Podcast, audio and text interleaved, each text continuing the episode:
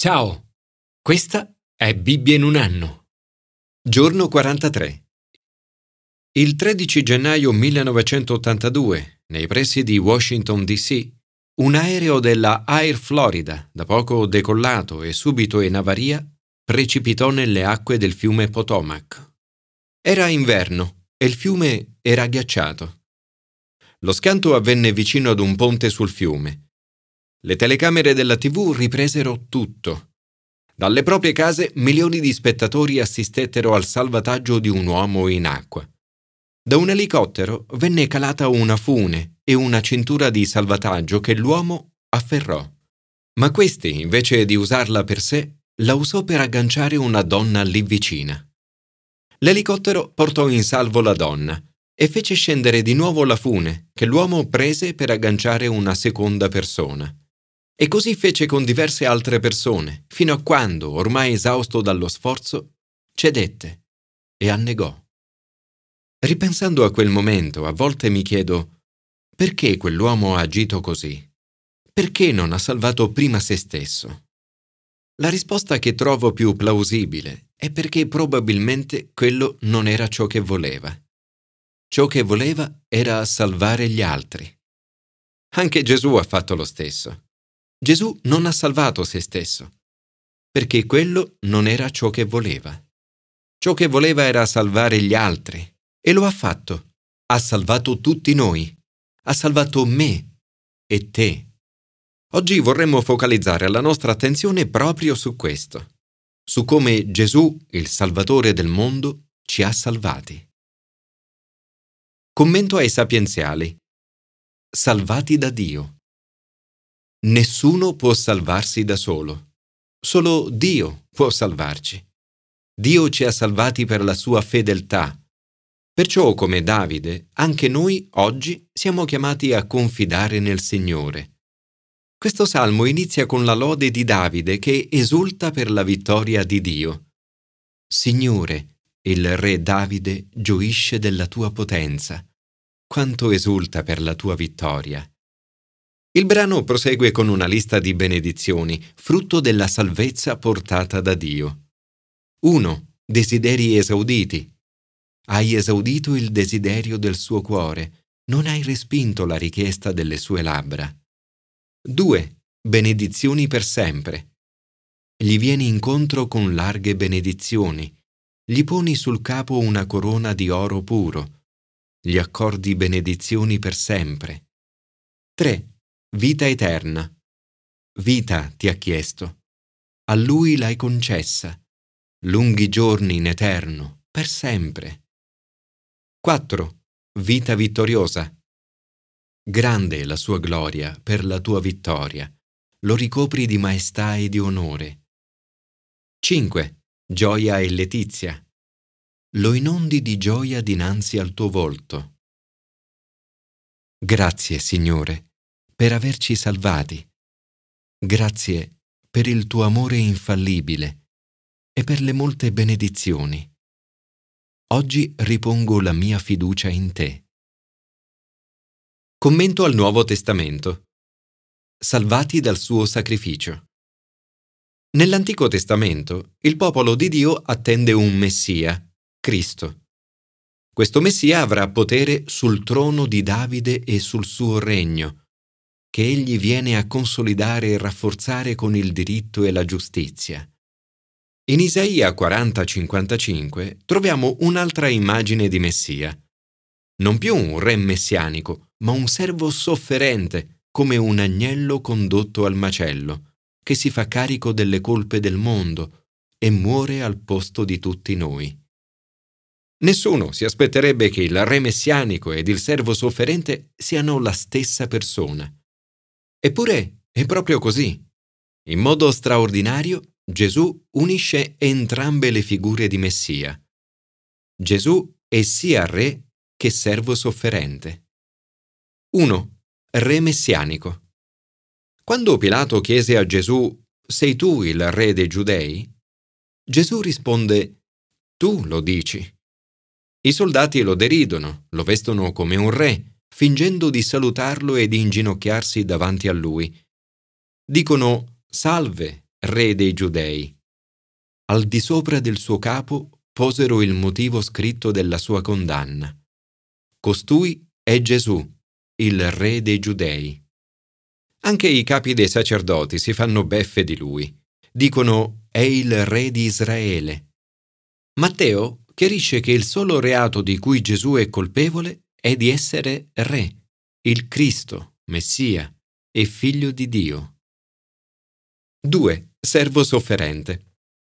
Gesù adempie alle profezie del servo sofferente. Era come un agnello condotto al macello, come pecora muta di fronte ai suoi tosatori, e non aprì la sua bocca. I capi dei sacerdoti e gli anziani lo accusano, ma Gesù non rispose nulla. E quando Pilato gli chiede Non senti quante testimonianze portano contro di te?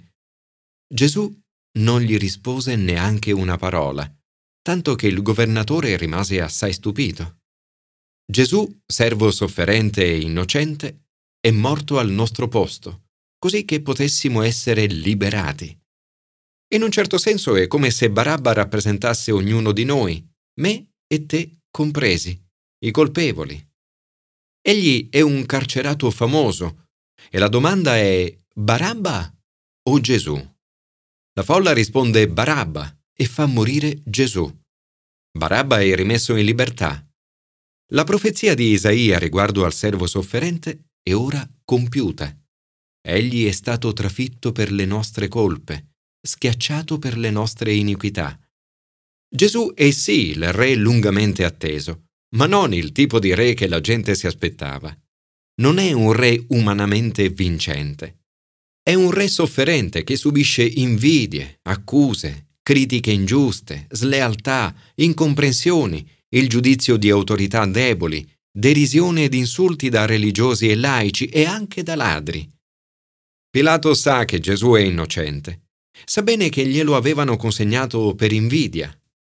Spesso l'invidia è il peccato della persona religiosa vi è la tentazione di invidiare coloro che Dio sta chiamando per alcuni compiti diversi da quelli a noi affidati. Pilato sa che Gesù è innocente anche per un'altra ragione. Sua moglie è stata avvisata in sogno che Gesù è un giusto. Ma stupidamente Pilato ignora il suo consiglio.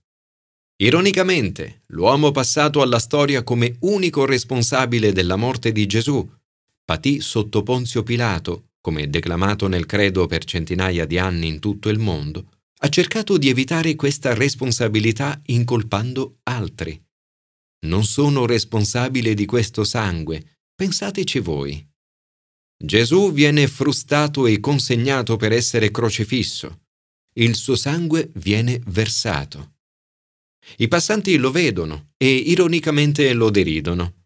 Salva te stesso se tu sei figlio di Dio e scendi dalla croce. Ma Gesù non scende e muore come l'agnello di Dio venuto per togliere la colpa dal mondo. I presenti non comprendono che il sacrificio di Gesù è volontario. Dicono ha salvato altri e non può salvare se stesso.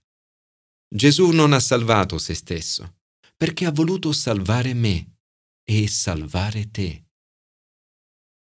Signore, grazie per aver fatto tutto questo per me.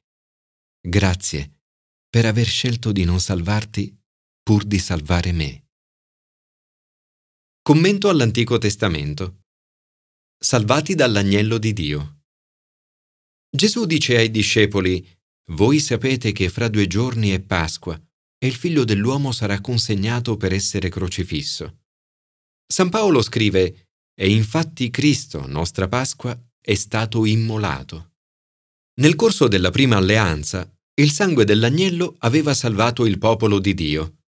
Era la notte della prima Pasqua. Oggi siamo ancora più forti.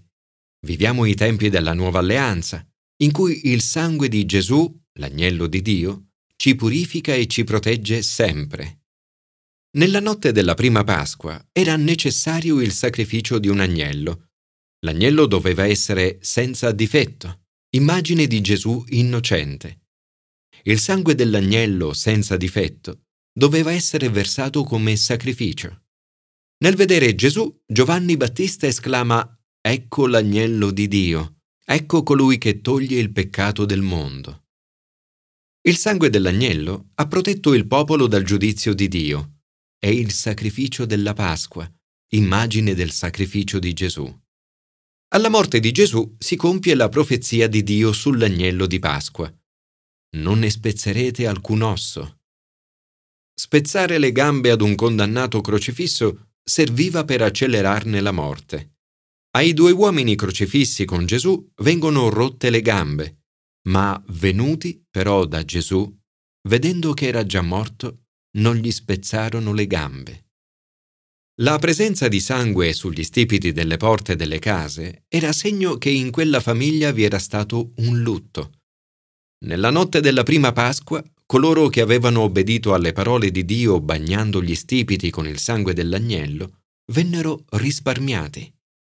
Il sangue di Gesù, l'agnello di Dio, è stato versato per me e per te. La Pasqua ci dice che Gesù è morto per me e per te, in sacrificio per noi, al nostro posto. Ci ha salvati. Padre, Grazie per il sangue di Gesù versato per me. Ti offro tutta la mia vita, il mio corpo e la mia mente, la mia volontà e tutte le mie decisioni, la mia famiglia e le mie relazioni, le mie finanze e tutto ciò che mi hai dato, il mio lavoro e il mio servizio a te.